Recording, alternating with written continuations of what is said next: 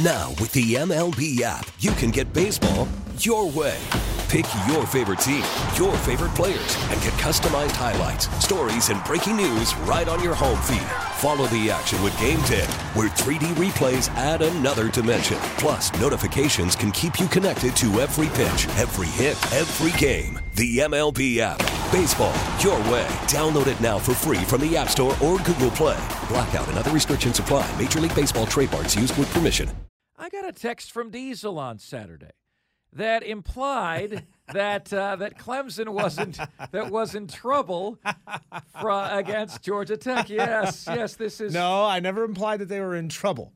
I read the fact that they were what?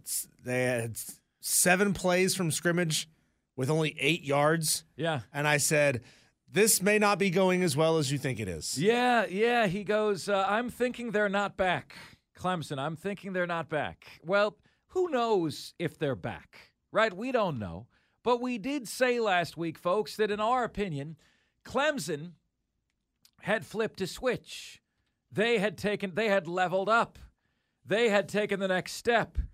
They had, they appeared as though, right, that um, at home anyway, that they were riding a wave of momentum, that they really care, that they had, you know, really taken a jump against Notre Dame. And that kind of jump doesn't happen overnight, and it also doesn't dissipate overnight.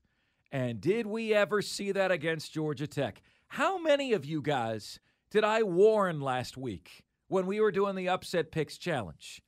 Um, how many of you did I warn? Don't pick Georgia Tech over Clemson. That's a waste of a pick. It's a waste of a pick.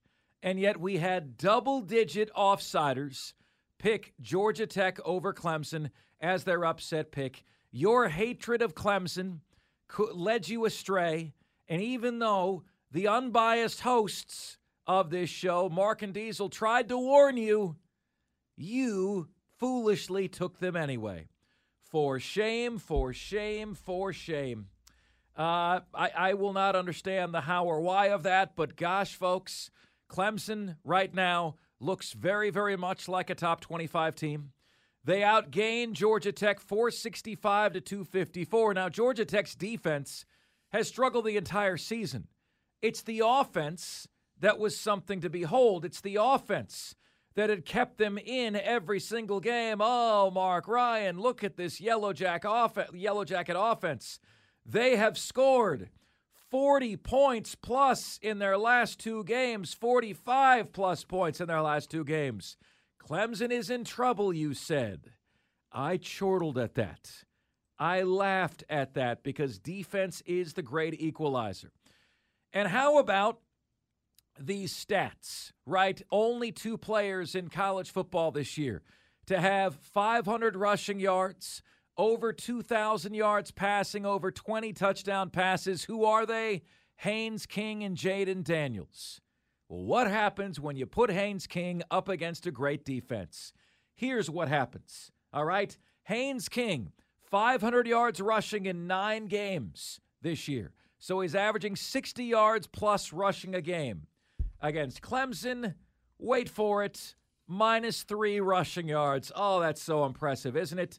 Haynes King passing, one of only two players to hit that to hit those milestones, right? 13 for 31 through the air, 129 yards passing, two touchdown passes, but four, count them, four interceptions. Four. A QBR, wait for it, of 10. His QBR in the game was 10. How about that? And look, Clemson is coaching Cade Klubnik a lot like they were coaching DJ Uiagalelei. They're kind of coaching him through a game manager phase. But Cade Klubnik is now playing well at home in that game manager phase. 205 yards passing, 23 of 34, four touchdowns, one pick, and a QBR of 75.2. Now, remember, a QBR of 50 is average. Haynes King had a 10, Cade Klubnik had a 75.2. which in an offense, admittedly, that is designed around limiting mistakes for him, is great. He's playing great in this risk averse offense.